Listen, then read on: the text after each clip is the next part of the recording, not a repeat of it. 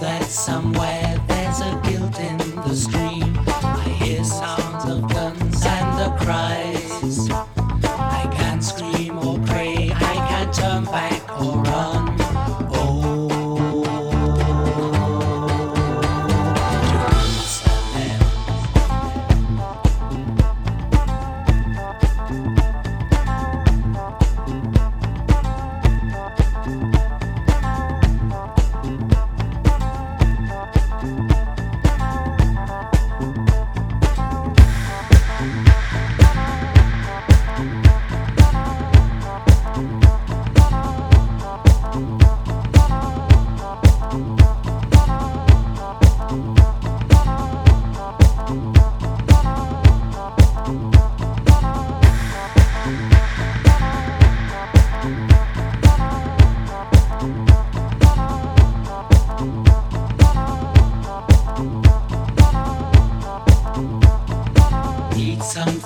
much more to see it with my eyes.